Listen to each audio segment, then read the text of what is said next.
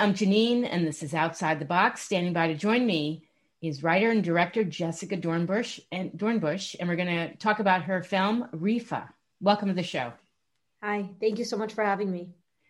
As I said before we started, I really enjoyed this film. It was it was so well done on so many levels, and I shared a little bit. I mean, I'm a writer. I have a little bit of an acting background. I mean, I was looking at everything, and it just flowed so nicely. It was it was so well produced and written.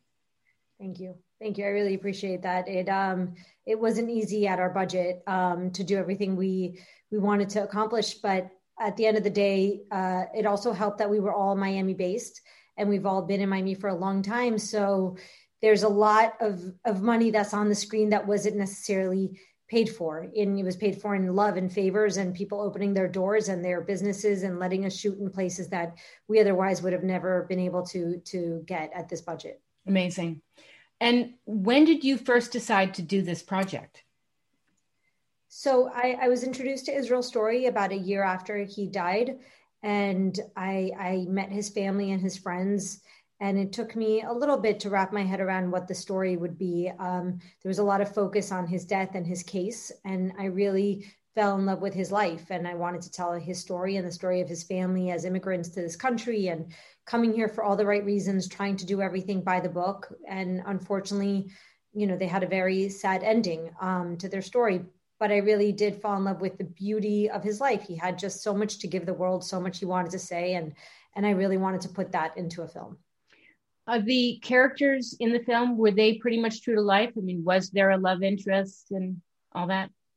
Yeah, yeah. I mean, the characters are, are are, pretty pretty close to to reality almost on every front. Um, there was a love interest. Um, she this this love interest in particular is a composite character of several stories of several different love interests that Israel had, but really kind of highlighting one that he really had fallen in love with right before he passed away. Amazing. The casting was excellent. Did you cast or did someone else do the casting? Yeah, we had a couple different casting directors. We had one in Miami, uh, who's also producer on the film, Ed Arenas, mm-hmm. and then we had one out of Los Angeles. Um, and and the woman out of Los Angeles, Carla Hull, she had an associate who was from Miami. So you know, when you're casting in LA, East Coast, West Coast Latinos are, are quite a bit different in their accent and their intonations and, and everything. And so sure. um, Natalie, who worked for Carla, was really good at, at kind of discerning the accents with me and and helping me find the people that really sounded Miami. Um, and then the two leads, actually, Tyler and Clara, who play uh, Israel and Frankie, mm-hmm. um, they were introduced by a mutual friend. And, and this friend had Tyler put himself on tape for me. And I watched him. I actually watched him the first time without the sound on. And just his body movements and his spirit was just exactly what I was looking for for Israel. He was absolutely so charismatic on screen. And then the connection you know acting it's just the eye contact the connection and you could just feel it. Yeah. Yeah, It, he, he, was incredible and and they they were incredible as a couple. I actually when i met them i met them in person together. They're friends in real life. They're actually oh. Tyler's really close friends with Clara's boyfriend, um, which you would think would make things easier, but it did make it trickier when it came to romantic. Yes. yes. Um, but they were wonderful, and I think that their friendship really um, comes through on on the screen. It does. There were definitely there was some kind of there was a very strong connection you don't always see. Like sometimes I feel like some films I feel like it's a little forced or it just doesn't seem natural. This was very natural. Thank you. I appreciate yeah. that. They they'll really appreciate that. So some people watching this might be thinking, okay, why is Jessica on Outside the Box? But I thought this would be a perfect fit because as we talked, sometimes people have second acts or third acts or fourth acts, but especially now with so many people out of work, if people are watching this and they are out of work and they're creative, they're a screenwriter, filmmaker, they have a project and they're thinking, I've lost my job, maybe this is the time. What advice could you give? I, I, do believe this is the time. I mean, to be very honest, even from from my perspective, if you told me I could go right into production right now on another film, I'm not sure this is the ideal moment for that. Yeah. Um, a, an independent film, in, in particular, is so hard to pull off to begin with that um, pulling it off under these conditions where your lead actor could get sick and, and you had to have the whole production shut down. I don't think it's conducive to that. What I do think it's conducive to is is incredible creativity. Yeah. There's not a better moment in time to write, to read, create, think of something you'd like to adapt. Um, yeah. You don't often get like a pause on the world where yeah. you can't really do anything else. So you know what? Take advantage of the pause. I mean, that's what I've been doing. I agree. I agree. I had mentioned to you I I wrote some stuff last spring. I mean, some stuff I submit, it doesn't get through, you know, it doesn't get accepted. Some stuff does, but you don't know unless you go for it. Yeah. I mean, listen, the rejection is tough. You know, look, it, it took seven years to get this film off the ground. Um, it's, it's wow. a long time. It was, it was particularly heartbreaking in this case because there was a real family there that I had to go back to every time that we were about to get into production and then it fell apart mm-hmm. um, because that's what happens on films. Financing comes together, financing falls apart. Um, but now to go back to Israel's family every time and say, no, again, it fell apart. Somebody didn't want to put the money.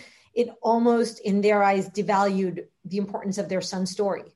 And, and that just kind of added an extra layer. But yeah, I mm-hmm. mean, the, the rejection is, is brutal in this industry. You got to make sure that you really want to tell this i mean you want, you want to tell a story you want to be in this in this business you want to make movies i mean there's a price to pay right sure.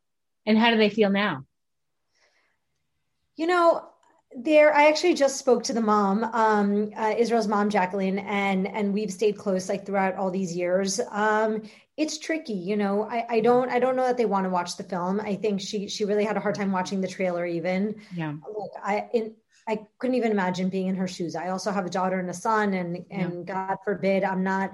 They've been incredibly generous, telling me all of Israel's stories, opening their home to our production, showing us his artwork, let, letting them copy everything. But I'm sure there's a part of her inside that would like to seal it all up and hold it tightly and just keep it for herself. You know? Sure. Yeah, I love the whole um, artistry of what it is he did. Yeah. I mean, people just overlook that it's it's incredibly creative.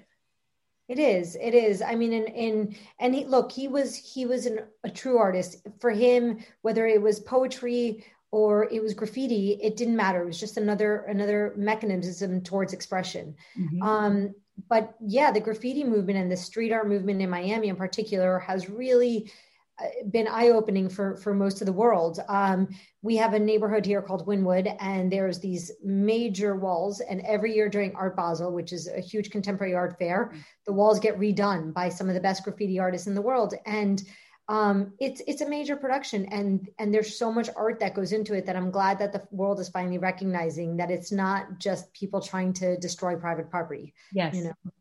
Every year I hear about Art Basel because my aunt, who went to Syracuse, she huh. was an interior design major. She goes to Art Basel and she hangs out with her roommate from Syracuse. and I always hear about it. Yeah, yeah. I want to go some year. I really want to go.